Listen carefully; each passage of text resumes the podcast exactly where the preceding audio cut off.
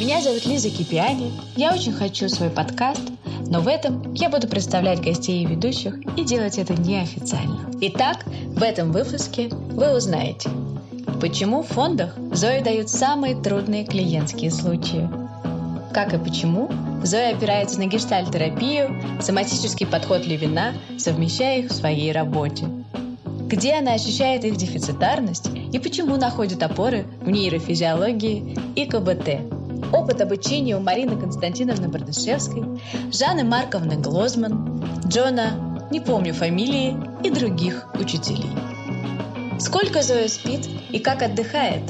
И, наконец, как завалить сертификацию на седьмом месяце беременности и остаться в профессии. А еще в этом выпуске вы не узнаете о том, что Тоша, человек с высшим психологическим образованием, удачно прогулявшим его на одной сцене Зои в КВН, отправился в креативную индустрию, стал сценаристом и сооснователем коворкинга «Психологи». Андрюша с грехом пополам учился на психфаке МГУ, но благодаря общению с однокурсниками нашел свой профессиональный интерес. Окончив университет, Андрюша продолжил обучение, пришел в социальную сферу и более 10 лет работает со взрослыми детьми в качестве психолога, медиатора и нарративного консультанта.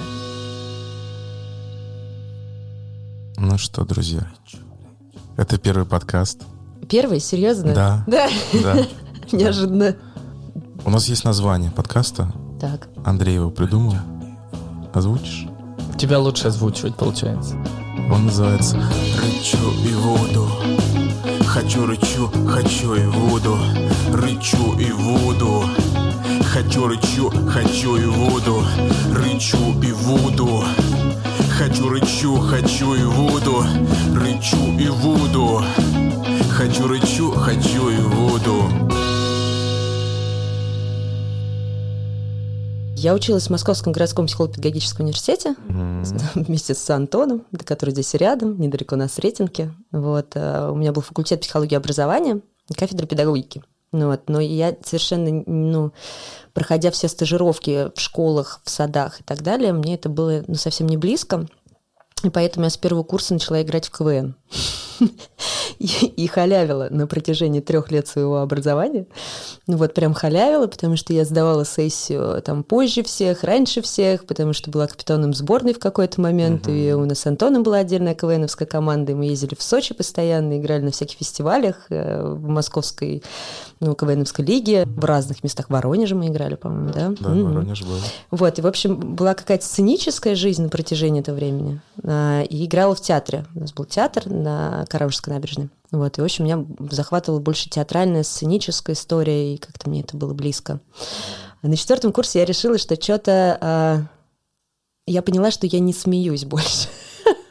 Я поняла, да серьезно, я приехала в Сочи, на, на это был какой-то завершающий для меня кивин, на котором я сидела на прогонах. Прогоны шли с 10 утра, что-то там до вообще 8 вечера. И я просидела там 3 часа, и легкая улыбка, которая у меня появлялась от действительно хороших шуток, меня напугала. Я поняла, что я теряю вкус к собственному смеху, к какому-то удовольствию, к смеху над какими-то простыми вещами. Хотя мы писали, как мне казалось, довольно ну, прикольные простые шутки. Но погружение в это я начала терять вот эту свою часть, где я люблю хохотать, и мне это как-то свободно дается. И что-то э, параллельно этому были мои семейные процессы, какой-то опыт взросления, переезд э, к родителям, с- от родителей, наоборот. То есть э, на четвертом курсе, когда я была, или на пятом, ты ушел в армию. И э, я что я больше не могу, например, жить с родителями. Я съехала, сняла себе квартиру на Сокольниках. Как только мне 18 стукнуло, я прям манатки собрала и уехала.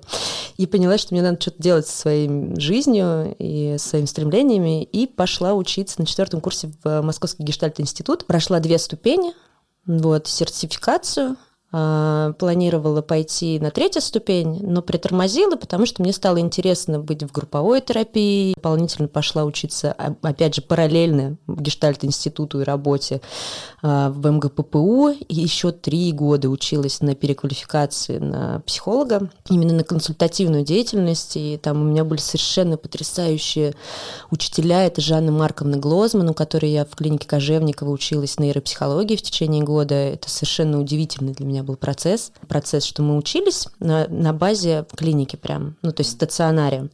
И а, Жанна Марковна приводила а, пациентов вот, и мы должны были проводить обследование по э, книге Лурия, ну вот, соответственно, по его диагностике, мы двигались только по Лурия, и она как-то привела женщину, у нее была опухоль э, в левой части головного мозга. Там было нарушение, но затрагивало и правую полушарную часть, но ее заболевание заключалось в том, что она абсолютно не чувствовала негатива. То есть у нее было все прекрасно. Ну, то есть, серьезно, человек ну, не может выполнить задания простые, когнитивные, там, да, но не может выполнить обобщение, там, у нее, у нее персеверация, ну, то есть там прям трудности очень, а ей хорошо. И я Жан Марко спрашиваю, как вы к этому относитесь? Да прекрасно. Ну, то есть, и мы сидели, я помню, такие, а зачем ей вырезать опухоль? Извините, ну, то есть, можно нам тоже, но как это? Очень круто. И там же, ну, то есть вот этот, ну, параллельный гештальт университета, в котором я погружалась в теорию гештальт-практики, и там у меня были совершенно чудесные учителя. Это Нина Голосова, а, Денис Андрющенко, Ира Логинова, за которым я пошла, а, такой прекрасный э, педагог, собственно, мама Иры Логиновой. Она преподавала у нас э, психодиагностику в МГППУ. Вот. И я, собственно, за ними, я за личностью пошла. Вот как сегодня я пришла сегодня на подкаст, потому что Антон, мне как-то ну, вот это человеческое очень важно. А когда я параллельно училась а, в, МГППУ, первый год у меня была стажировка в центре Озон, и я училась а, у Цимбала Евгения Осича и по психологии насилия, по работе с насилием, с подростками. И вот эта удивительная штука, как только я погружалась в какую-то теоретическую базу, там вот первый год а, я работала, нет, нет, это первый год я работала и училась на группах у Марины Геннадьевны Сазоновой, тоже потрясающий психолог, я начала вести группы, и мне ну, увлек этот групповой процесс с подростками, именно тренинговые группы. На втором году я пошла к Евгению Осичу, и он был моим научным руководителем, и ко мне стали приходить подростки, потому что это моя какая-то сфера а, по работе с насилием ну, пережившие насилие, там, да, различные сексуальные, жестокое обращение, эмоциональное насилие. Я в эту тему погружалась. На третьем году у меня была Жанна Марковна, и мы защищались в Пирау а, с нейродиагностикой, было очень много запросов по нейродиагностике. Я все это время, с 18 лет я пошла, в, получается, в МГИ, 19 мне исполнилось, параллельно на третий курс, ну, вот на стажировку после завершения МГППУ, и стала работать в школе. Я стала школьным психологом, 5 лет, почти 6. И я работала в школе психологом. Было очень крутое время, а, ну такое прям, такое погружение и со школы у меня осталась просто толпа прекрасных ребят, которые уже сами им там по 22. Одна из девочек ну, даже старше, там кому-то уже 24. Одна из девочек, э, которая ко мне пришла в пятом классе, вот, и э, у нее были трудности семейные, из многодетной семьи, совершенно замечательная. Она до сих пор в моей жизни, сейчас она сидит с моими детьми дома. Моя няня. С рождения моих двоих детей. Но, и, и это такое для меня, ну, психологи... не столько психологически, потому что я не занималась терапией тогда вот с этими ребятами, сколько наставнический опыт. Ну вот, я так плавно перехожу, не знаю, я заболталась, да, или, да? Хорошо. Я так плавно перехожу в настоящее, потому что, мне кажется, тот опыт наставничества, который я получила с ребятами, когда мы организовывали... У меня был кабинет на первом этаже в школе. Это была школа на Чистых прудах. Вот, 661. Она была очень крутая, потому что слили ее с э, детским садом. Тогда вот эти вот конгломераты, образование школ было, э, вопросы инклюзии поднимались, там, да, перерабатывалось инклюзивное образование. И эту школу, она обычная, общеобразовательная, ее сплотили с детским садом, который назывался «Материнская школа». А этот детский сад был уникальный, ну вот там, да, и очень важно, что хотя бы на том времени, которое я там была, они не теряли нить того, что они давали, они давали мыследеятельностную педагогику. Вот, это такое новое направление, оно очень близко к Ильконино-Давыдовской системе развивающего обучения, а так как я с педагогической кафедры, мне все это было очень важно интересно. Вот, и э, там был проект потрясающий с Британским советом, вот, э, по э, работе по толерантности. Я вела проект по толерантности, мы ездили в разные страны, у нас было 10 школ из Москвы, которые были выбраны, э, ну вот там, да, и были школы из Испании, Израиля, Болгарии, ну, собственно, Бирмингем, ну, вот англичане, и мы вот такой большой тусовкой подростков, развивая толерантность в наших кругах и в нашей школе, делая уроки толерантности для более младших детей. Мы ездили в разные страны, вели этот проект. И плюс мы деятельностная педагогика. Вот те ребята, с которыми я все это время как-то делала, я была очень странным психологом в этом плане, потому что до меня была хорошая специалист, но она, ну, это, ну, вот я знаю, такое бывает, что я ездила постоянно как психолог на эти собрания, которые в Центральном округе происходили, встречала там своих однокурсников, э, которые, ну, они прям с усталостью, то есть им прям неинтересно. Они приходили, проводили диагностику, какие-то минимальное количество всего, и они уходили. А мне настолько это все было, ну, круто, настолько я с удовольствием в это погружалась, я так кайфовала от этих детей, совершенно потрясающих, которые... У меня была машина Smart, они, я помню, из, из э, сугроба Smart на руках выносили в десятером. Ну, то есть прям ржачные дети, очень крутые. Вот, что я хотела еще больше. И у меня получалось так, что я приходила там в 10 утра в школу и выходила из нее в 8 вечера потому что у меня в кабинете после уроков засиживалась толпа, маленький кабинет, он как, ну, меньше этой комнаты, такая кишка вот такая, и там просто я навалила пуфики, дети мне все разобрали, мы освободили пространство, убрали столы, компы и все остальное, и сделали такое пространство на полу для групповой работы с музыкальными инструментами этническими, с каким-то движником постоянным, сделали театр там, э, и это уже где-то, наверное, на третьем году. Театр был телесно ориентированный, потому что я еще в круг пошла. Такая есть организация для детей инклюзивных, э, такая вот церковленная организация. Наталья Тимофеевна Попова ее ведет, совершенно потрясающе. Два года я еще в круге играла, и я так этот опыт с ее, ну, какого-то такого позволения, благословения чуть-чуть переносила на детей, потому что мне было интересно, как они развиваются не только устно в коммуникации, ну, там, да, или эмоционально развивая интеллект, но и, и телесно. Ну, собственно, для меня это но до сих пор важно, потому что гештальт, он как раз-таки очень построен на вот этих базисах когниции, там, эмоционального контакта и телески. И как-то я в этом жила. Вот. Ну, а если про сейчас, то тот, тот опыт мне очень помог, потому что сейчас я расскажу про проекты, если это интересно. Да, конечно. Один из проектов, который вот у меня буквально в эту... Вот завтра у меня заканчивается группа, и консилиум у меня на следующей неделе. Это проект «Наставники», благотворительный фонд «Арифметика добра». Вот, я этот проект знаю с его начала вообще, как он возник, но меня позвали вести именно туда группы. Последний вот год я там веду, где я обучаю людей вместе с моими потрясающими коллегами. Вот, я обучаю людей, которые хотят стать наставниками для подростков из детских домов. Угу. Ну, то есть, а, особенно на этапе выпуска, там дети с 14 до 18. Вот, и это такая замашка в сторону именно формы наставничества, отличающего от волонтерства, например, когда ты приходишь, что-то проводишь для ребят э, ну, в учреждении. Вот. А здесь ты выбираешь человека, ты создаешь наставническую пару, ты ведешь его на протяжении года вместе с куратором или двух лет, и потом вы можете оставаться в этих отношениях или там переходить в отношения приемного родительства, например. И вот то, как у меня было с ребятами, то, что есть там мой близкий человек, там моя няня, с которой сейчас с моими ребятами сидит дома, с детьми, а, это, мне очень, ну, как-то внутренне близок этот проект, потому что я знаю, как это может быть. Ощущение, что психологи всегда учатся. Да. Почему? У меня Почему? вчера была учеба вечером до полдесятого. Это КБТ. Да, это КБТ. Ну да. Мне очень штук дается. Ага. Серьезно. Я прям. Ну, тоже в МГППУ. Ну, вот. а, Когнитивно-поведенческая терапия личностных расстройств у подростков. И там такая стык психиатрии, а, да, и когнитивно-поведенческой, и вот, ну, конструкты. Для меня она очень директивная. Мне трудно еще отвязаться от левиновского соматического подхода, от гештальт-подхода. Так отстраниться трудно, поэтому прям усилия применяю. Сюда прям спрошу. Мне кажется, чтобы было там интуитивно, мы можем что-то понимать, и, и люди, которые нас слушают. Но я подумал, что вот это название директивность, оно есть, существует как такое популярное. А, а вот в левиновском соматическом, например, что является для тебя более привычным, ценным, что альтернативно этой директивности? Как бы ты это назвала? Процессуальность и такое абсолютное исследование. Я чувствую это в когнитивно-поведенческой, но э, в когнитивно-поведенческой для меня много, ну вот именно специалиста, который структурирует. Мне, ну, я туда и пошла, потому что мне нужна опора, особенно когда я работаю с ребятами. У меня очень много ребят, с которыми я работаю с психиатрами в тандеме.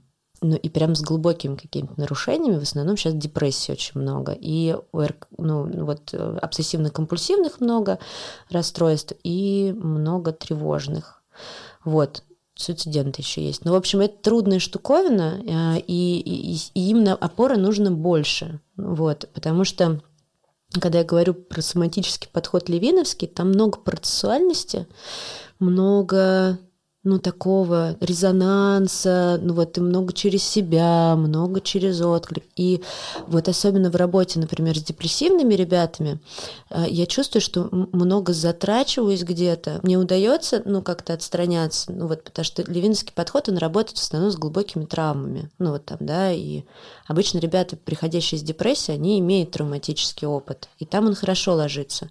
Но, но вначале им трудно идти вот в это ну, исследование телесное, соматическое переживание, и там нужна опора более структурированная, и личности моей как-то вначале особенно должно быть, мне кажется, больше, ну вот особенно для подростков, для взрослых там по-другому, сейчас про ребят только говорю. Ну вот, и когнитивно-поведенческая, она очень круто структурирована, у них очень классные протоколы, там, да, у них потрясающая, ну вот такая система выстроенной работы, последовательность этой работы. И она мне очень привлекательна и в то же время трудна, потому что я ну, все эти годы в меньшей степени вот, была таким структурным, наверное, психологом. Ну, вот как-то так, не знаю. Там как-то четкость какая-то есть больше, да? Да. Какая-то последовательность да. шагов. Да, там прям, ну, то есть там прям структурировано от первой сессии из серии до последней, угу. постоянные домашние задания, грамотно выстроенное шкалирование, ну, вот там, да, обучение. И вот это мне очень нравится в КБТ, что, ну, там одна из базовых задач – это чтобы, ну, человек стал сам себе специалистом. Угу.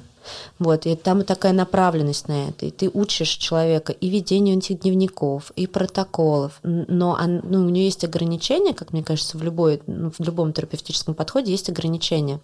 Вот, и что там вот совсем, когда ну, когнитивное нарушение или младший совсем возраст, там, например, с маленькими с 5, 6, 7, там, 8 трудно работать. Ну, вот там, да, там есть адаптация, но там все-таки, не знаю, не директивная игровая терапия. Ну вот я вот с маленькими не директивной игровой работаю, там, да, или там э, тренинг Ленгрета детско-родительский, ну то есть, ну другие штуки там. Вот. А КБТ, она именно, ну прям мучит. То есть ты прям проделай, ты объясняешь э, им, ну вот, саму структуру работы когнитивно-поведенческого подхода, что такое там концептуализация, как это строить, там, да, какие есть, э, ну вот такие Вчера мы как раз это разбирали, там, да, когнитивные э, искажения, которые присутствуют, и ты прям учишь этому подростка или взрослого, там, да, чтобы он сам это делал. Ну, там кру- ну, крутые штуки, но директивные, да. Мне кажется, будет круто, если, ну, мы это обсуждали, поправь меня, что если в целом люди с большей готовностью или большим пониманием или большей осведомленностью э, будут задумываться о том, чтобы обращаться к каким-либо видам психологической помощи, к живым людям, к дневникам, к протоколам самопомощи, э, групповым каким-то процессам. В общем, такая общая популяризация любого э, вида какой-то психологической помощи. Мне кажется, что благодаря тебе это уже происходит, потому что ты обозначаешь вот эту всю какую-то вариативность возможных разных и методов, и форматов. Мне кажется, будет круто, если специалисты будут тоже, э, особенно молодые, э, там, молодые, становящиеся, не чувствующие себя там суперустойчиво, суперорганично в каких-то на каких-то этапах своей учебы э, тоже услышат, что есть такие люди, как ты, потому что, не знаю, ты заряжаешь очень каким-то, ну, какой-то радостью заниматься своим делом. Mm. Вот. И мне кажется, что учеба, которая существует, она мало какая дает вот это в готовом виде. То есть это как будто бы надо как-то переварить, как-то интегрировать, как-то присвоить, чтобы это появилось. У меня там появилось это вообще не, ну, не, не, не через учебу, а через работу, и через учебу уже на работе, и потом я уже стал искать какие-то более полезные для себя места. Но сейчас почему-то мне, мне, то есть возникали у меня такие вопросы, что тебе позволяет не выгорать, работая в таких контекстах сложных. Сейчас озвучу все, и у меня предложение тебе ответить на то, на что тебе интересно самой ответить, mm-hmm. потому что хочется, чтобы для тебя это тоже был каким-то, mm-hmm. ну, прикольным исследованием, не знаю. Uh, потому что нам интересно все, хочешь, чтобы ты не повторяла то что, то, что для себя будет уже повторением. Были какие-то вопросы, да, про то, что позволяет не выгорать, работая в разных контекстах. школы, мне кажется, в общем, такого непростого места, где у тебя еще и оставались люди э, mm-hmm. и после и после и в, и в течение дня после школы, и в течение жизни после школы в твоей жизни, и в, в работе с насилием. Э, вот какие-то такие штуки. Но сейчас, когда ты в конце говорил, мне прям захотелось, мне показалось одной из э, одной из странностей, про которые э, ты говорила что ты продолжаешь, вот то, что Тоша говорил, продолжаешь учиться, но когда мы в целом про людей говорим, типа, ну, это типа повышение квалификации, постоянная учеба, вот такой стандарт 21 века. С другой стороны, у меня есть идея, что часто люди, найдя свой подход, они становятся супер в хорошем или нехорошем, неважно, в смысле приверженными uh-huh. подходу. А ты говоришь, вот гештальт, э, вот тут процессуальность, э, а, вот пошла КБТ, тут очень жесткие протоколы. Ну, да, мне сложно, но они крутые. Что тебе позволяет э, или чем ты руководствуешься в том, чтобы, не знаю, учиться новым, возможно, противоположным, возможно, неочевидным образом сочетающимся вещам в вот этой помогающей практике. И вот. И это такой вопрос, который меня почему-то родился последним, он кажется мне таким прям... Но ты вообще можешь, как естественно, говорить про что тебе хочется. Хорошо. Я, ну, в школе я не работаю уже давно, потому что я ушла в некоммерческий сектор ну, вот, э, фондов и частной практики. Про подходы тут такая штука. Я в базисе своем, я чувствую, что я остаюсь, ну, правда, приверженной вот этой выбранной парадигме гештальт ну, которая мне близка очень. И, и куда на глубину я там хочу как-то пойти и дальше. Ну, меня, ну, было мне сложно, наверное, потому что я вот, например, проходила сертификацию по гештальту, когда я была беременна. Был какой-то вообще седьмой месяц беременности. Я ее завалила, когда я первый раз была. И вот то, что я ее завалила, меня, наверное, ну, немножко, ну, не немножко, меня это тогда как-то так, ну, травмировало, с одной стороны. А с другой стороны, я все равно в этом осталась, но я почувствовала, что э, ну вот ко мне приходят люди, и я понимаю, что вот здесь гештальт — это очень уместная история, исходя из того, чего мне преподносит человек, какой материал мне преподносит. Потом приходит другой человек, и я понимаю дефицитарность для себя каких-то вот моментов и методов, что вот здесь бы все таки надо как будто что-то другое. КБТ я заинтересовалась после курса Екатерины Винник, а это очень классный PhD, она больше нейрофизиолог, ну вот там, да, и тоже, ну вот, э, я так понимаю, в когнитивной практике она в онлайне дает курс по работе с депрессией, где она приводила совершенно потрясающие, ну вот там длинный довольно курс, доказательные практики того, каким образом когнитивно-поведенческая терапия наравне с медикаментами влияет на а, структуры развития головного мозга при нарушениях, при депрессиях и травмах. И эти исследования были прям, а, ну это не просто исследование, где там, да, вот, э, ну, такое, как это, групповое, там, не знаю, с зеркалами Гиза, там, и так далее. А это исследование с МРТ. Ну, то есть там на границе, на пике физиологии и психологии. И, ну, это, конечно, ну, то есть это, ну, э, потому что в гештальт не потрогать так. Вот когнитивно-поведенческое, там можно это зафиксировать, и очень, ну и это признанный метод в мире. И поэтому мне это, ну вот туда повело. Соматический подход э, у меня начался, когда я, наверное, на втором, по-моему, или третьем году обучения гештальт-терапии я познакомилась э, с... Меня, ну, я поехала на интенсив с Джоном Инглом, который учился у Питера Левина. Вот, и они с Еленой Мазур, она преподает на своем МГУ и в МКППУ, совершенно потрясающий специалист. Вот Елена Мазур и Джон, э, я поехала на интенсив, и я поняла, каким образом соматический подход работает со мной. Ну, то есть для меня все, что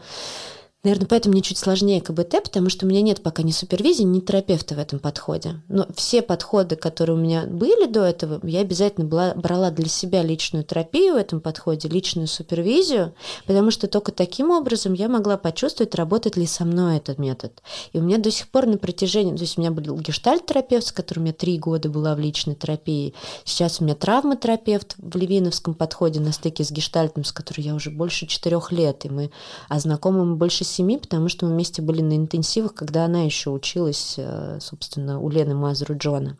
Но э, я не пошла на учебу в какой-то момент к Лене, ну, в силу там отдельных причин, но я в течение семи лет ездила с ними на все интенсивы каждый год, но они вели взрослую группу, а я вела подростковую.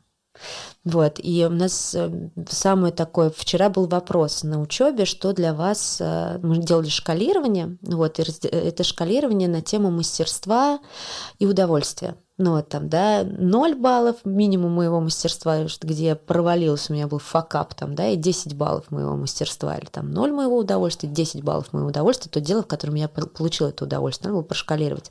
Я поняла, что одно из таких вот моментов моего удовольствия, практически тянущих на десятку, это было участие а, в тренерских сборах, вот в тренерских составах, когда мы сидели с Джоном, с Леной, с другими тренерами, и я ну, видела, мы разбирали динамику детской группы, динамику динамику взрослой группы, и это такое прям... Ну, то есть я, я, я думаю, что вот этот поиск мой, он исключительно исходя из того, что работало, ну, со мной по большей части. Mm-hmm. Когда я чувствовала, что этот метод, ну, вот он действительно какой-то, ну, такой помогающий жить мне. Я знаю тогда, как он работает, ну, это, да, и тогда я могу это давать другим. То есть мне хочется давать то, что, то, во что я верю, получается. Поправь меня, когда, когда я тебя слушал, ты еще сказал, что в начале как будто бы поводом э, таким, как сказать... К поиску? Да, было то, что ты замечала, что людям, э, ну вот дефицитарность тех да. методов, которые, да. которые есть в наличии да. сейчас. Ну, когда я работала в школе, и потом я ушла в некоммерческую сферу, у меня были у меня очень разные, ну вот, э, клиенты, да, у меня есть дети, но я беру детей от 5 лет, ну вот, постарше, да, и там не директивная игровая терапия, вот, которые я, мне удалось поучиться, и это сейчас мой близкий друг, Анетта Межерицкая, у нее есть, ну, вот свой центр, который она вот преподает, и Ленград это тренинг. И я понимаю, что это здесь работает, ну, вот, это круто, арт-терапия, там, да, нетирективная игровая, с детьми супер, и детско-родительские вещи, когда я привлекаю в пару, в родительскую, в диаду, они вместе, и, и до этого возраста, до возраста, ну, там, 10-11, ну, так, плюс-минус, там, лет, это супер для этой части, да, там, с различными трудностями. А, и еще один метод, который очень крутой, но я ему не поучилась, но я брала супервизию, потому что была эта возможность. Ее преподает Марина Константиновна Бардышевская. А, в МГУ она преподает, и э, у нее такой кляйновский анализ. То есть у нее собственный метод, она аналитик в большей степени, но она собственную методологию придумала работы. И это удивительная штука, работающая на маленьких детях с нарушениями. Я таким мастерством не обладаю, но у меня вот то, я видела много раз, как она работает, и это потрясающе для этого возраста. Ну, то есть прям действительно супер. Ну вот, но для меня это уровневый подход, ну там, да, он такой очень, ну тоже через физиологию, через Кляйн. А там Марина Константиновна разработала различные уровни именно для ребят с нарушениями. Что значит уровневый? Я сама вам трудно, наверное, это смогу объяснить, потому что это те уровни, которые создала Марина Константиновна, оперируясь на, на, опираясь на вот кляйновский подход в работе, аналитический подход. И там различные уровни, и они такие, он, как это, я вылетело слово, этологический, ну, то есть с точки зрения этологии Давай ты. Сорян. Можно поподробнее? Ну, этология это ну, та, та связь исследования. Ну, Конрада, Что-то про поведение, Кон, по-моему. Да, поведенческое. Конрада Лоуренс, помните, который гусей за собой водил? Я нет. Ну, ну в общем, сказала, дядька классный. Да, дядька классный, э, ну, один из тех, кто развивал теорию привязанности. Теперь я понял, что ты имел в виду, когда описывал, как Зоя училась. Понимаешь, да? Теория привязанности, вот. Э, ну, вот там, да, есть, э, ну, вот самое начало теории привязанности, они такие аналитические, ну, вот, в большей степени. Вот, и потом там дальше, ну, вот, Эрхард Толля сейчас, в последней книге по привязанности, ну, в общем, это разработанная система по работе с нарушениями привязанности, исходя из определенных уровней развития ребенка.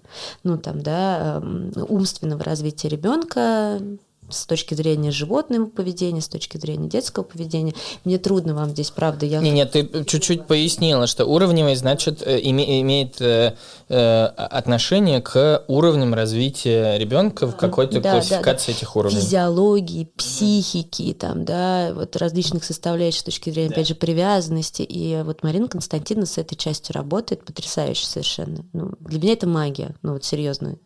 А, и вот я начала про, про то, что ну вот с детьми вот эта часть, например. Когда ко мне приходят подростки, мне очень близок гештальт-подход, потому что он их возвращает в здесь и сейчас.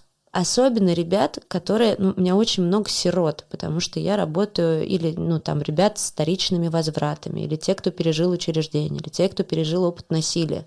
Вот, потому что я работаю в двух фондах. Благотворительный фонд «Виктория», «Арифметика добра» ну, в базисе. Немножко сотрудничала с волонтерами в помощь детям-сиротам, ну, так чуть-чуть сотрудничаю там, да, и подари жизнь. Ну, то есть чуть-чуть, вот с ними вообще там минимально. Вот, но э, это такой поток людей, где, собственно, я работаю с детьми, которые приходят в приемные семьи. Так как я вела в течение четырех лет практически школу приемных родителей, ну, то есть я обучала родителей, и я знаю, кто приходит за этими детьми, потому что ну, я сама их этому ну, учила какому-то составу, там, да, с коллегами совершенно потрясающими.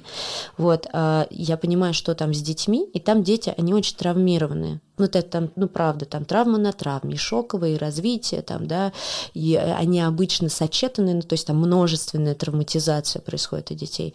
И а, вначале они не возьмут, например, соматический подход. Но соматический подход потрясающе работает с травмой. Ну, то есть гештальт хорошо работает, а соматический потрясающе. Да, и в этом разница. Ну, то есть и здесь для меня важно совмещение. Но, например, с ребятами, которые находятся уже с каким-то личностным нарушением, а так как у меня таких клиентов, вот то, к вопросу, который ты задавал, у меня идет поток сейчас клиентов очень много с психиатрии. И там очень нужна опора. И чтобы мне самой к вопросу о выгорании не порушиться, я иду в КБТ. Ну, то есть потому что здесь это ну, как-то важнее, я вижу. Оно больше даст ресурсы мне, как специалисту, ориентировки, там, да, с точки зрения, опять же, клиники. Вот, потому что в гештальте я училась, у меня был спецкурс такой большой с прекрасными учителями Галей Каменецкой и Костей Логиновым, э, который был про клинический подход в работе с, э, ну вот, с людьми в гештальт-подходе. Именно клиника в гештальт-подходе. И там очень много было, мы ездили к Гале, она тогда возглавляла отделение острой шизофрении в Ганушкино, ну вот, и э, Галя давала, ну, у нас был ну, вот так большой блок теоретический, а потом мы ехали к ней в отделение, она приводила своих пациентов, соответственно, а, а мы исследовали собственный резонанс и отклик, потому что в, геста, в гештальте же очень важны отношения, и там через контакт все. И мы вот эту границу контакта с различными нарушениями, биполярные нарушения, ну вот именно личностными нарушениями, мы исследовали свой резонанс. И я поняла, что я хорошо прокачана к тому, чтобы чувствовать, ну вот, вот ощущать вот это вот наметки заболевания, при том, что я не психиатр, но я всегда поэтому отправляю человека к психиатру, чтобы проверить, или готовлю, чтобы он пошел. Но работать с этим в гештальте мне мне, ну, ну вот я не, не, ну как бы я работала, но я понимала, что я портачу. Вот это вот ощущение, что я портачу, или там, да, что вот я чувствую, что это недостаточно. Как бы на учебу. границе экспертизы, компетенции хочется расширить. Да, угу. да, да, да, да, что вот здесь я чувствую, что и, и правда для меня учеба это из себя, угу. да, но в большей степени из людей там, да, которые приходят. И, и, и также, и это удивительно, почему я говорю, что мне ближе гештальт, вот про эту целостность, это удивительная штука, что когда я учусь этому, люди приходят с запросами. Я на секундочку. Давай. Мне всегда казалось, так. что когда вопрос касается выгорания, он напрямую связан с отдыхом. Мне так казалось.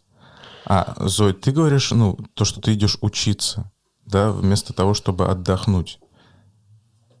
А как ты отдыхаешь? Это смешно. Э, я сейчас вспомнила мем тоже в Фейсбуке. Угу. Это, по-моему, картина Дега. Не помню точно, чья картина, где, значит, сидят две девушки а, на берегу, значит, озера, и одна такая говорит, не знаю, куда мне пойти учиться на телеску или там еще на что-то. Другая говорит, иди поспи. Ну вот это вот, ну, как-то очень про меня. Я сплю. Ну, то есть я сплю, но у меня двое детей.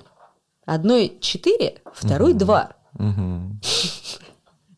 И то есть и моя учеба и практика, она не останавливалась особо на протяжении моих беременностей и рождения детей. Ну и похоже, пойти на учебу это хорошая возможность где-нибудь там прикорнуть с большей вероятностью. Да. Свалить от детей, ага. отчасти, да. Это мой способ, ну вот работа, наверное, и учеба, отчасти это, ну вот у меня два состояния есть сейчас в жизни.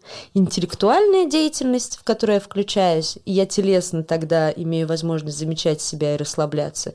И телесно-двигательная, где я мама, которая на протяжении всего дня подгузоны, еда, там вот это все поднять, донести, погулять, помыть, поиграть, взаимодействие, куча контакта. И как бы, и я когда, ну, устаю от интеллектуальной деятельности, мне ничего не стоит расслабиться, потому что я выхожу за дверь, а так как сейчас у нас в основном практика идет в онлайне, я просто выхожу из комнаты, и у меня там куча двигательной активности, ну, то есть вообще я там, дефицита нет никакого. Я задолбалась с детьми, как бы, да, я иду работать. Но единственное, что для меня, ну, вот трудно дается, потому что у меня очень много отчетов, и сейчас курс идет для специалистов по работе с травмой, кризисами, mm-hmm. и там очень много народу, и этот курс курс онлайн, он по три дня интенсивом. В общем, и, и единственное время, в которое я могу что-то писать, а мне приходится очень много писать. Ночь, да? Да. И поэтому у меня есть три ночи в неделю, в которые, ну вот, дети засыпают в 10. Слава богу, если в 10 они уснули. Ну, там, могут к 11. И, значит, до двух, ну, потому что я знаю свой дедлайн, иначе я абсолютно не высплюсь, потому что тогда дети встают в 7-8 утра, до двух часов ночи я пишу читаю, пишу книги, учеба, и вот это все перерабатываю информацию ночью. И вот в эти три дня я хреново высыпаюсь. я трудно. Но, ну вот как-то так. Но в ощущениях, мне кажется, гештальт клевый в этом плане, потому что вот это нахождение здесь и сейчас, ну, то есть я ну, ну, кайфую от того, что сейчас я отдыхаю, я говорю с вами, ну, я замечаю себя, я могу расслабиться, могу болтать о чем хочу, ну, я не работаю, хотя я чувствую ответственность, но не так там сильно, там, да, и это мой отдых, и я вот здесь остановилась, допустим, я проехалась на машине, я остановилась, но просто когда я замечаю каждый этот момент, в котором я нахожусь, я замечаю удовольствие и отдых. Класс. У меня много предубеждений, как у э, коллеги, э, который начал с другого подхода и ему привержен. Э, у меня много всегда было предубеждений по отношению к гештальту. Но, во-первых, я стараюсь критично относиться к своим предубеждениям, э, а во-вторых, я понимаю, что я тоже делаю какие-то Э, не то чтобы выводы, но строю впечатления по э, свои выстраиваю по общению как с коллегами изнутри своего сообщества, так и с теми, кого встречаю из, наоборот, гештальт сообщества. Э, ну и как-то так складывается. Мне кажется, что очень, очень интересным, как ты сказал, что вот тем, той опорой, ну, ты не произносил такого слова, но тем, на чем ты стоишь, и чем-то, что является для тебя каким-то core thing — это как раз что-то из гештальта.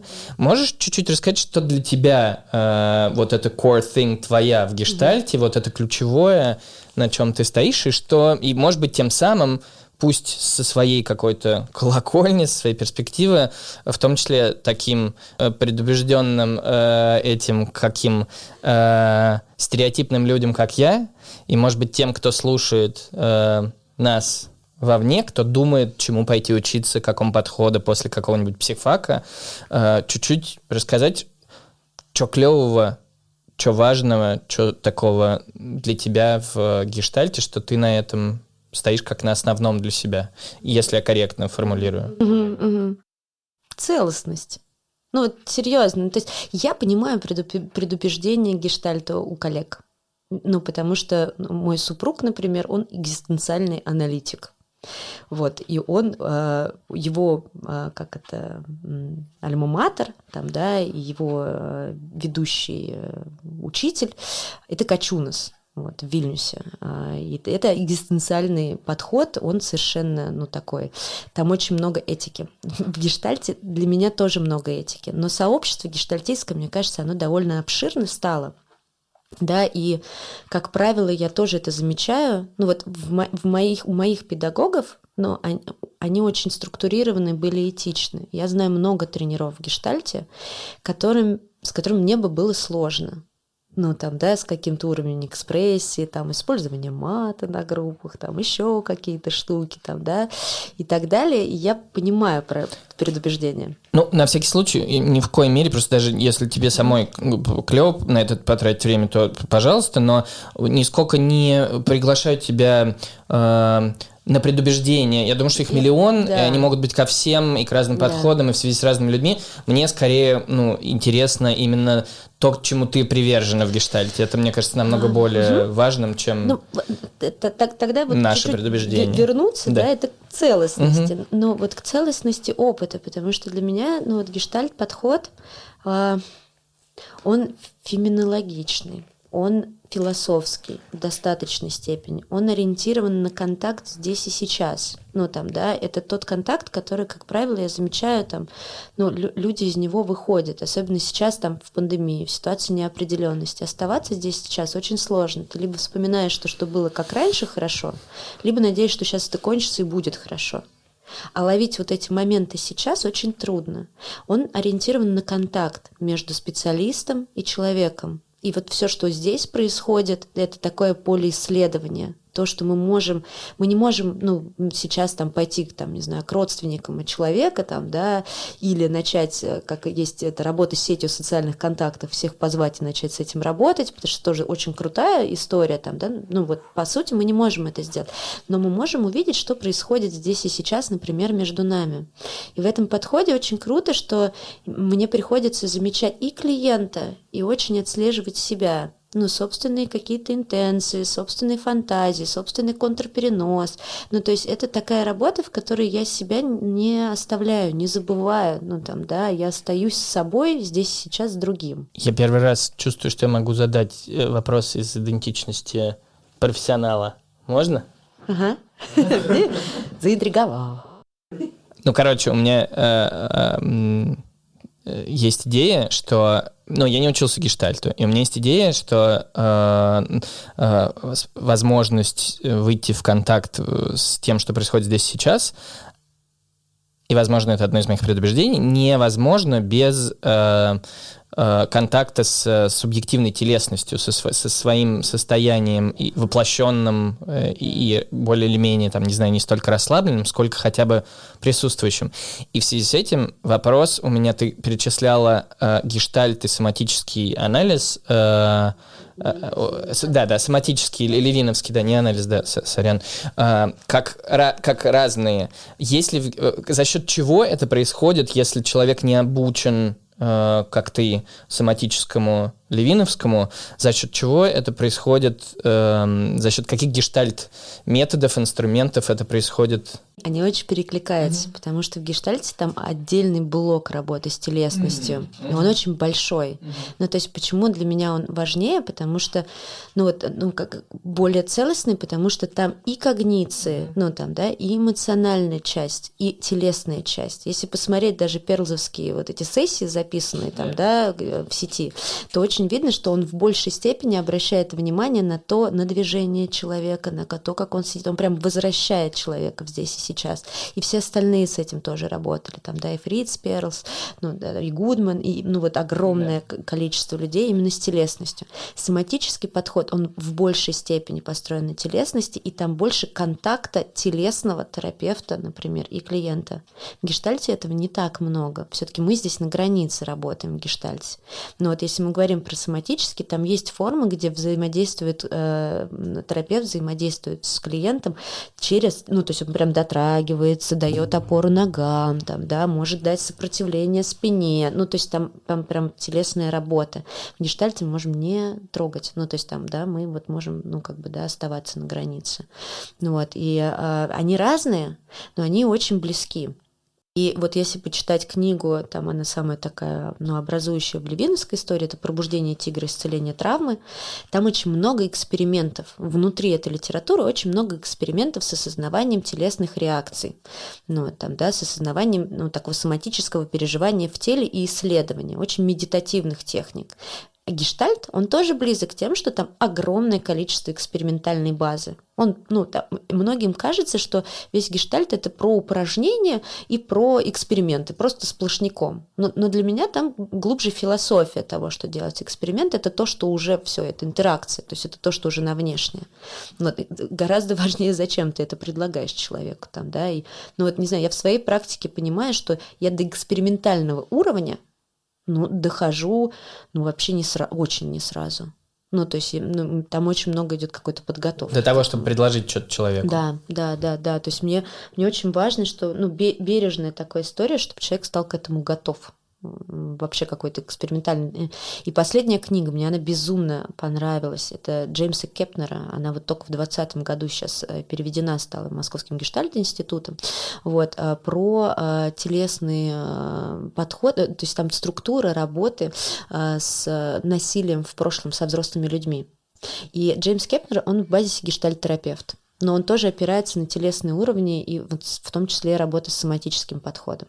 И там тоже есть такой отдельный блок, вот как раз-таки экспериментом, то есть там у него прям целая система, как работать с насилием. Очень крутая книга. И я, когда ее читала, ну вот, я поняла, что я в принципе так и делаю, но я поняла, где я тороплюсь, например, с клиентами, когда тело, ну еще пока, ну то есть, мы, если говорить про совмещение это вот в работе, то я сначала двигаюсь из гештальта, ну, то есть давая какое-то осознавание тому, что с человеком происходит, обучая частично тому, как я, например, это делаю. Ну, то есть в гештальте много идет опоры на себя. Как, ну, вот я как терапевт осознаю и чувствую. Но тоже есть специалисты, которые борщат с самораскрытием, например. Ну, так тоже бывает. Я там торможу самораскрытием. Как, что делают? Борщат, перебарщивают. А, переборщат. Нет, класс, я просто не понял. Подростковый. Мне нравится. Я просто не понял. Да, да, рофлит и борщат. Подростки научили. Ладно. Ну вот, в общем, я торможу с этой историей, но я ну, там могу использовать то, как я это делаю, чтобы стало понятно другому. И только потом когда человек немножко познакомился с собственными реакциями, я могу переходить там к соматическому подходу который он, ну вот, я, я вот, ну, правда, прям сходу в соматический подход мне сложно. Ну, правильно я понимаю, что в данном случае соматический это именно название подхода, потому что то, что ты рассказываешь про гештальт, тоже имеет отношение да. непосредственно к соматике, да. к соме, да. но просто так, э, именно название. Они разные, угу. ну, они разные. Все-таки да. Та, там, ну, вот если мы говорим про разницу двух подходов, в соматическом подходе краеугольная теория, там, да, вот эта воронка травмы, воронка исцеления. Без ресурсов травму мы не идем да. мы даем много-много ресурсов, и только потом идем в какой-то травматический опыт. Да. В гештальте есть опора на ресурсы, ну там, да, это тоже довольно большая часть, но она строится на, на границе контакта с терапевтом. Там больше контакт, там больше отношений, здесь и сейчас. Угу. Другая штука все-таки немножечко. Угу. Вот. Ну, не знаю, ответил на твой вопрос, нет? У меня есть э, ощущение, что я что-то понял, да, что что-то услышал. Вот. У тебя есть ощущение, что ты ответила? Вроде, вроде да. Ну вот как-то я чувствую, что, возможно, сумбурно немножечко, но вроде бы ответила. У меня пока нет никакого вопроса. Я просто сижу и думаю, перевариваю пищу. А есть вопрос. А, вот как найти своего психолога? Это вопрос ко всем. Ну, и к тебе, Зои, и к тебе, Андрей. Не знаю. Но я могу сказать, как ко мне приходит. Угу. Ну вот, мне здесь... И могу сказать, как я находила. Ну, то есть тогда, может, как-то это пояснее. У меня нет никаких реклам. Ну, то есть я вообще в этом плане ни Инстаграма, ну, ничего нету, и ничего не веду. Абсолютный ноль в плане вот каких-то социальных сетей. А, у меня есть э, фонды, Uh-huh. И в одном из фондов арифметики добра какая-то такая традиция выработалась, немного странная. Мой супервизор над этим поржал и сказал так. Знаешь, Зоя, когда мне дают каких-то сложных клиентов, я это воспринимаю, ну вот коллеги, я это воспринимаю как пожелание смерти. Спасибо, Денис, смешно. Ну, в общем, да, мне вот в арифметике дают какие-то трудные случаи обычно. И вот каких-нибудь, ну, вот работы с семьями, с подростками, ну, прям, ну, трудные прям совсем какие-то. Вот, и я последний раз я там заканчивала, закончила несколько ну вот введение случаев, я их заканчиваю там, да, и звоню, значит, коллеге, мне говорю, я говорю, я закончила, у меня есть что это два места есть. Ну, если у нас сейчас какие-то совсем такие будут, мы тебе дадим. Я говорю, а можно каких-нибудь не совсем? Ну вот просто, ну, для не совсем у нас есть специалисты. Я говорю, спасибо большое. Вот, есть э, ну да, есть э, Виктория, в которой я веду сейчас в большей степени, я веду группы, детско-родительские группы и детские группы подростковые, пока это очень смешно, потому что в онлайне, и курсы для специалистов. И сейчас у меня, ну, там группа, у нас 25 специалистов из регионов, из различных, даже из Сочи есть, блин, так клево, у них там море. Ну вот, и иногда ко мне приходят клиенты по рекомендации от этих специалистов, mm-hmm. ну, то есть как-то меня находят через онлайн или как-то еще. В основном сарафанное радио. Ну, то есть мои какие-то клиенты, закончив там что-то, если это не очень какие-то близкие друзья, передают меня, вот, передают меня, да, вот, какую-то инфу обо мне. Ну, то есть вот так только. Угу.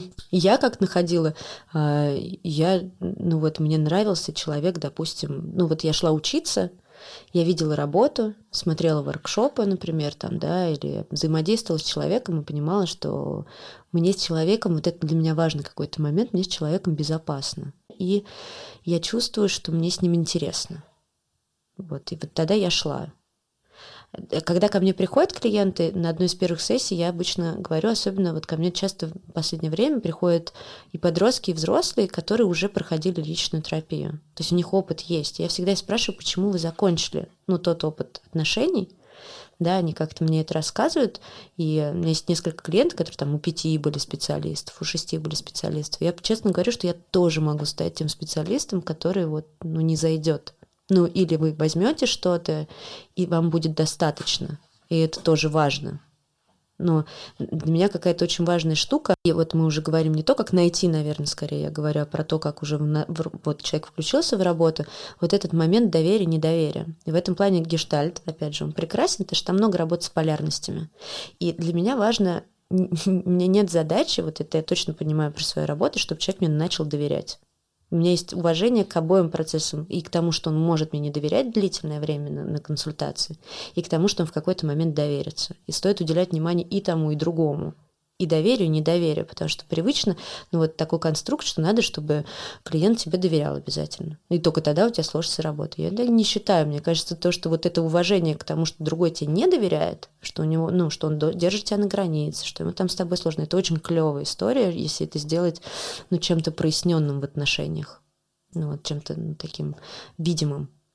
Вот. Много любопытства э, и такого типа еще выливающегося вопроса, как тогда, э, где брать ресурс, если гештальт про отношения между терапевтом и клиентом, ну, правда, не, не, ты сказала, что он не презюмирует важность ресурса, угу. э, да, и тогда мой вопрос отпадает. Угу. Вот. Но в этом смысле вопрос у меня был, а где тогда брать ресурс в этом, э, в этом сеттинге, в этих отношениях, в этом альянсе, чтобы идти к чему-то э, сложному, требующему этого ресурса, требующему этой поддержки, э, Ты знаешь, вот если мы говорим про гештальт, основным ресурсом является включенность и внимание специалиста, mm. бережное очень внимание специалиста, если мы говорим про контакт, в то, что происходит с клиентом и отслеживание собственных каких-то фантазий, контрпереносов, и вот эта забота о том, чтобы поле клиента оставалось каким-то, ну, очень видимым, там, да, проявленным, давать ему много места,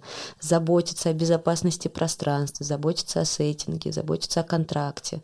Это уже ресурс. Это ресурс начала ну, условно такой. Дальше, если, ну, вот клиент проходит вот эту вот полярность доверия, недоверия, может перейти, например, к доверию, ну вот там, да, в какой-то момент, там, или исследовать еще эту часть, то если он идет в какой-то травматический опыт, то там специализированные ресурсы, я больше здесь опираюсь на соматический подход, мы ищем телесные ресурсы. Есть офигенная, вот к вопросу о ресурсах, мне очень нравится табличка, есть такая Basic PH, ну, вот, и там вот такие, когда я с клиентами по этой табличке собираю вообще все ресурсы его жизни, исследую их, на какие он опирается больше, на какие меньше, там, да, что можно получить здесь, но здесь сейчас. Вот она очень крутая. Вот. Потому что, вот, знаешь, такой интересный момент, что ну, последняя одна из теорий ресурсов, там, да, я забыла немножко автора, к сожалению, но вот Basic Page — это ладу. И вот, кстати, именно ладу говорил о том, что чем чаще мы используем одни и те же ресурсы, тем быстрее они истощаются. А нам нужно использовать весь спектр ресурсов. И, как правило, контакт друг с другом не всегда люди воспринимают, ну вот там, да, как, как ресурсная часть, там, да, а, ну, тоже такой вопрос. То есть, когда ты одно и то же используешь в своей жизни, то тебе надо обращаться к тому, что ты не делаешь наоборот, чтобы не истощалось. Прикольно. Угу. У меня тут про клиентов вопрос угу. есть. А, ты много практикуешь как бы как частный да. психолог? И, и при этом, как ты говоришь, много э, работаешь, ну, я это называю в социальном каком-то контексте, mm-hmm. э, с группами в разных mm-hmm. благотворительных фондах, сотрудничаешь с ними. Что тебя, ну, тут есть, не знаю, две стороны, да, с одной стороны, вот это, что позволяет тебе не выгорать, а с другой стороны, ну, и ты немножко про это сказала, да. Дети, работа, работа, да, дети. Да. Кот. Кот. Кот. Да. Э, контакт, да. возможность остановиться. А что, наоборот, движет тебя в э, направлении, может быть, ну, как мне кажется, стереотипно менее финансово, часто выгодный, э, более затратный с точки зрения ресурса, опять же, мне кажется, я понятно говорю, исходя из каких-то своих идей, заниматься социальным, социальной работой, не знаю, хочется назвать это социальной работой, э, сотрудничать с благотворительными фондами, заниматься трудными, э, помогать с большими трудностями, э, mm-hmm. их преодолевать людям. Вот что, ради чего, почему тебе это важно? Mm. Здесь двойственная штука. Я не могу сказать, что это так альтруистичная точно деятельность, uh-huh. потому что я получаю зарплату. Uh-huh. Вот это факты. Это тоже, мне кажется, материально он довольно большой ресурс uh-huh. в любом случае, что это, что тогда у меня есть возможность понимания, что это профессия. Потому что, а, ну, там в моем анамнезе там есть какая-то история созависимых отношений в силу там моего папы. Вот. И вот тут такая штука интересная. Когда я шла в тему сиротства, я исследовала, каким образом ну, там во мне отражаются вот эти темы сиротства, раннего взросления, как моя семья повлияла на то, что я вообще полезла в эту тему, которая угу. очень травмированная. Когда я работала в течение трех лет в стационаре для нарко- и алкогольно зависимых подростков в Подмосковье, там, да, я точно понимала, что я тут делаю и каким макаром я прокачиваю там, да, много критики пресловутого треугольника Карпмана, где жертва спасатель преследователь. Но каким макаром я здесь прокачиваюсь в том, чтобы не быть в этих ролях? Ну, контактирую с ребятами, работаю в стационаре, ведя группы и терапию для зависимых, именно там подростков. Вот. И каждый раз, ну, вот те темы, наверное, с которыми я сталкиваюсь, они во мне как-то откликаются. И вот здесь вот важная штука, что Пока я замечаю, что мне очень интересно работать, наверное. Это моя нарциссическая часть во мне говорит, скорее всего, в большей степени. Вот этот вызов работы с трудными случаями. Ну вот, как будто бы, э, ну я буду какой-то в этом плане, наверное, как-то хорошим специалистом, если я смогу работать с трудными. Но в то же время я понимаю, что самый хороший я специалист для самой себя становлюсь, когда я понимаю, что я не могу работать с этим случаем или что мои компетенции недостаточны. Когда я это осознаю и говорю клиентам, с которыми сотрудничаю, я чувствую себя гораздо лучше, чем я с ними работаю. Но у меня есть несколько ребят, которые, ну вот правда, я потребовалось какое-то количество времени для того, чтобы, например, семья стала готова к госпитализации подростка ну, там, после суицидальных попыток или чего-то. И когда я прямо говорю, что я не... Ну, это то, то моя помощь, моя болтология, я часто в разговоре с э, там, родителями или со взрослыми клиентами, потому что у меня есть и взрослые, и дети, как бы, да, в практике. Но вот я говорю, что, ну вот особенно если это психиатрия, что моя болтология, конечно, здорово. Я рада, что помогает, но толка от нее маловато. В данном конкретном случае. В данном конкретном случае, да. И когда я понимаю свою ограниченность, ну вот я я, наверное, чувствую себя больше, чем когда я такая впиливаюсь и говорю, сейчас мы тут справимся с чем-нибудь. Ну вот, то есть вот это вот замечание ну, себя, ну, точно моя история жизни, она, я думаю, как-то точно перекликается с тем, с кем я работаю, так или иначе. Потому что я знаю, как я это, например, проживала в своей терапии, прорабатывала какие-то штуки, и я примерно понимаю, как можно исследовать это, и как двигаться, и как быть бережной, и где, может быть, мины в работе с ребятами с такими трудностями. Такое ощущение, что...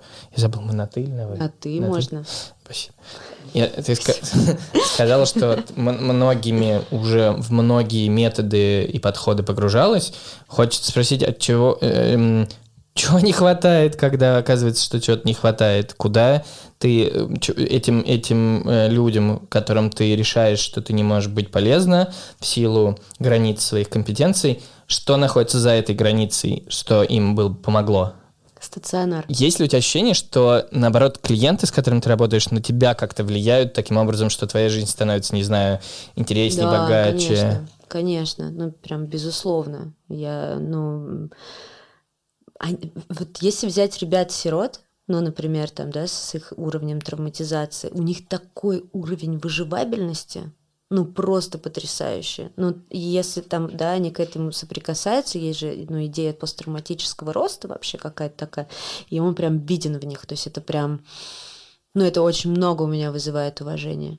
Есть люди, э, и вот это вторая моя дефицитарность, когда я работаю со взрослыми, с зависимостями, ну, такие тоже есть, как бы, да, я понимаю а свою ограниченность, например, в том, что моя помощь может быть дополнительной, но им нужна, допустим, реабилитационная программа, и я тогда их направляю, там, либо в 12 шагов, либо, соответственно, в стационар и так далее. Но когда они, вот, например, это проживают и из этого выбираются, ну, то есть вот, ну, какое-то такое ну, там очень много какого-то удовольствия и восхищения процессом другого человека, который я вижу.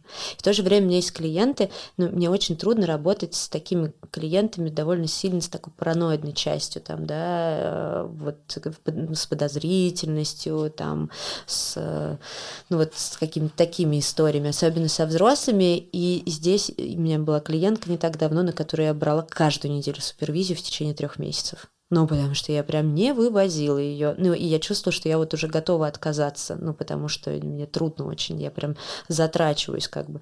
Но в какой-то момент, когда ну, мне удалось, ну, вот внутри супервизии понять, что со мной здесь происходит, как я сопротивляюсь этому человеку, как мне хочется конфронтировать с ней, в каких вещах там, да, вот, и когда меня подотпустило, я смогла этот опыт перенести на какие-то другие свои ну, ну, отношения, там, да, терапевтические. Это очень прокачивающие штуки. Ну, то есть, ну, как-то не могу сказать, что чем труднее случаи, тем как бы типа больше прокачки. Нет, вот есть очень разные. Но с клиентами я, например, научилась длительным отношениям мне очень трудно было быть с одним человеком, например, в длительных отношениях. Ну вот там, да, я как-то, ну вот, особенно там в подростковом возрасте, это было очень тяжело. А у меня была клиентка с таким хорошим набором, ну, такой подростковый возраст, с булимией, анорексией в какой-то, депрессией, ну, вот паническими атаками, девушка такая с а, искаженным образом тела, там, да, и с такими вещами. И с ней но мы общаемся до сих пор. А терапия с ней была еженедельная терапия, была в течение трех лет. Ну вот там, да, и сейчас уже прошло шесть лет с нашего там знакомства, ее прихода, и она до сих пор в контакте со мной, и вот это называется бегает по нужде.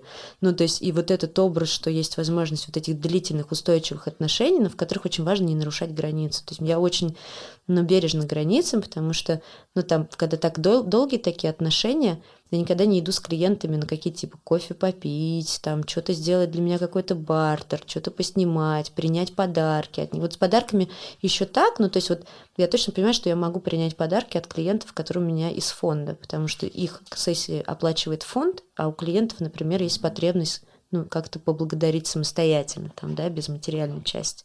Здесь вот, ну, как-то возможно для меня. Во всех остальных случаях, вот, вот, например, эти отношения с девушкой, они такие длительные, потому что я ни разу не давала а человека, который такие трудности, он обычно всегда нарушает границы, довольно жестко это делает, постоянно, регулярно. Я держала их. Ну, там, да, и вот это... Ну, и держать границы мне тоже учили клиенты часто. Ну, и моя терапия, я не... То есть, ну, приходит клиент с подарочком к тебе. Так. Вот, Зоя, это тебе, и, и как ты отказываешь? Так это происходит? Ты знаешь, да, э, когда клиенты в частной практике, вот, вот когда в частной практике, они редко это делают. Ну, практически вообще не делают. У меня был один, наверное, клиент, но с ним у меня была тоже очень трудная работа в этом плане парень. Вот. Э, ну, прям трудное, потому что... Ну, мне было тяжело, потому что там была постоянная работа с сексуальным переносом. Ну, просто постоянно, вот каждый раз. И, и, и я поняла, что, во-первых, мне трудно работать с сексуальным переносом, и потом я стала в этом прокачиваться, стала понимать, что такое там сексуализированное поведение, как в этом быть и так далее. Mm-hmm. И вот он мне подарил шоколадочку. Я ее один раз приняла. Но это было уже завершение нашей работы. Mm-hmm. Ну, то есть вот так. Я, ну, они не приносят. Те, кто, ну, вот так из фонда. Ну, потому что, мне кажется, знаешь, подарки это такая штука, когда границы устанавливаются. Я, ну, это вопрос контракта, который проясняется у меня первые две-три сессии. Mm. Что тут как бы со мной можно, что тут как бы, ну, вот нельзя. Ну, там, да, и обычно тема подарков, она даже не особо возникает.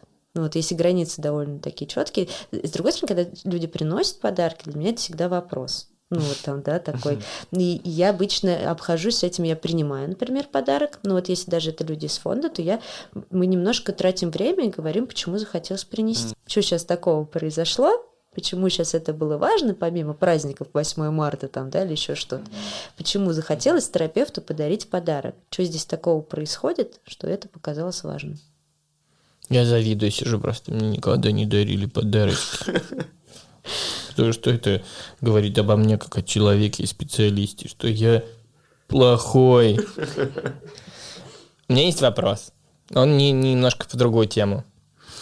А, мне, э, как это, как э, соучастнику и социальному работнику, э, кажется важным, чтобы психологическое сообщество не игнорировало социальный контекст широкий. Угу. Вот. Связываешь ли ты как-то... Ну, это не приглашение его не игнорировать, а скорее сам мой вопрос — это акт не игнорирования. Э, связываешь ли ты как-то свою работу э, как угодно, не в смысле напрямую, а как угодно э, с тем, что в целом происходит, ну, в мире, не знаю, в России, в смысле там вопросов социальной несправедливости и каких-то системных факторов, которые влияют на психологическое здоровье, благополучие, качество жизни людей. Э, вот. Угу. Типа там Единая Россия, Путин. Не обязательно, но может быть и да. А, а может быть что-то более сложное. Просто я не очень сложными конструктами мыслю, но я уверен, что социальный контекст может быть описан э, более сложными вопросами отношений власти. Там, вот ну да. Знаешь, я я точно понимаю, там, что в своих консультациях я следую за людьми. Угу. Вот если ну, там, социальный контекст имеет место привнесения ну, для человека, политический контекст, там, да, какой-то социальный, мировой, там, да, ситуация неопределенности, я об этом говорю с человеком. Ну, на том уровне, насколько там, да, ему это важно, как это в его жизни отражается. Uh-huh, uh-huh. Если, ну, клиент просит мою какую-то, ну, озвучить позицию, чтобы понять, как да. это соотнестись, она у меня есть. Uh-huh. Но я всегда перед этим проясню, зачем это клиенту. Uh-huh. Ну, то есть там, да. Зачем? Что отвечают? Ну, по-разному, да. Э, Клево, когда ну, мне там один раз э, ответил э, клиент, мальчик, вот, что я хочу понять, могу ли я вам доверять. Потому что, может быть, нашей точки зрения, а он такой очень ну, умный, депрессивный, и с, с обсессиями на и компульсиями на тему, а, что к нему ворвутся люди в черном, потому что это уже было в его жизни. И, в общем, там как-то у него, у него жизнь связана с политикой в силу семьи. Ну, вот, это довольно интенсивно. И, ну, я озвучивала свою позицию, ну, там, да, и, ну, клиент получил подтверждение, что мне можно доверять, потому что, в принципе, я в своих политических взглядах была с ним солидарна. Uh-huh. ну, то есть я озвучиваю так, чтобы я сама это привносила. Ну, для меня это такое а, но это излишняя штука, это значит, что я сейчас иду чем-то больше за своим, угу, угу. чем за то, что нужно человеку. Можно я дополню тут вопрос? Спасибо большое, что ты делишься. Мне кажется, это такая штука, даже это достаточно угу. уязвимо, мне кажется, говорить. Угу. В нашем контексте мы тут не на кухне пьем, а подкаст записываем, между прочим. Вот. Рычу и воду, серьезное название. А, если смотреть не изнутри э, твоих сессий и контакт с человеком, а в целом на свою практику, э, то как тебе кажется, как ты ее видишь? Э, видишь ли ты ее как-то связанной, да, да, влияющей или находящейся да. под влиянием? Безусловно, ну, хотя бы потому, что ну, вот контекст, э, которым, в котором я в большинстве своем пребываю сейчас, у меня порядка например, там, если брать подростков, то четверо ну там, да, пятеро даже, наверное, вот из депрессии и с тем вот с вот этим уровнем ну, депрессивная там симптоматика, по большей части, не буду говорить, как, как, как, какой, или, или коморбидная история, как бы, да, и я понимаю, что это связано. Коморбидная это когда, по-моему, вместе Ну, когда вместе да? много разных заболеваний, Спасибо. да, да, да, да, да, да, да. Я тоже был не уверен, когда говорил, да, но решил, да. что надо это расшифровать. Как, когда много их разных, ну там, да, они сочетаются, например, с депрессией, вот, и, и я понимаю, что, ну вот, а, ну, как одна из частей, влияющая на то, что происходит, это пандемия, это закрытие ну, образовательных учреждений, это переход в онлайн-формат, но там, да, это общая тревога, связанная с тем, что происходит в России сейчас в стране, ну там, да, не только в нашей стране, но и в Белоруссии, там, да, то, что происходит, ну, например, э, с, с нашими прекрасными соседями в Ереване и так далее. Ну, то есть вот, вот это все, ну, что оно влияет на общую тревогу и на общий тревожный фон. И поэтому так много сейчас народу с паническими атаками, так много народу с депрессиями. И взрослых у меня довольно большое количество ну, там, да, с потерями, с тревогами, с депрессиями на этот счет. Потому что, ну, вот эта ситуация общего кризиса и неопределенности, ну вот, чем мне здесь близок гештальт, там высокий уровень выживабельности в ситуации неопределенности. Ну, то есть как, как здесь. И, ну, вот была недавно буквально такая большая конференция тренеров ассоциированных в том же гештальт-подходе, она вся была посвящена работе с неопределенностью. Джанни Франчесетти сейчас будет делать работу на следующей неделе, и она посвящена работе с неопределенностью мировой, ну, то есть там, да, в тандеме мира восприятия. И ну, мне кажется, это очень круто. Но я точно поняла, что в последнее время в своей работе под влиянием того, что происходит, я начала вспоминать вообще Франкла, ну, то есть там, да, вот это воля к свободе, и там вот тот период, в котором он писал, потому что то, что сейчас происходит, это кошмар и ужас просто. И стала включать, ну, даже в семинар со специалистами упражнения по работе с ценностными уровнями, вот базисные уровни человеческих ценностей, ну, как один из ресурсов, потому что это очень помогает в ситуации неопределенности вспомнить то, что нифига у тебя не поменяется, что бы ни происходило в поле. Ну, то есть я так. Ну, класс. Мне кажется, на этом можно закончить. Спасибо большое. Спасибо, Спасибо вам вообще Спасибо. за такой опыт. Я тут что-то поболтала. Это круто, мне понравилось. Очень интересно. Спасибо огромное. Хочу рычу, хочу и воду. Раз, раз. Студия записи подкастов.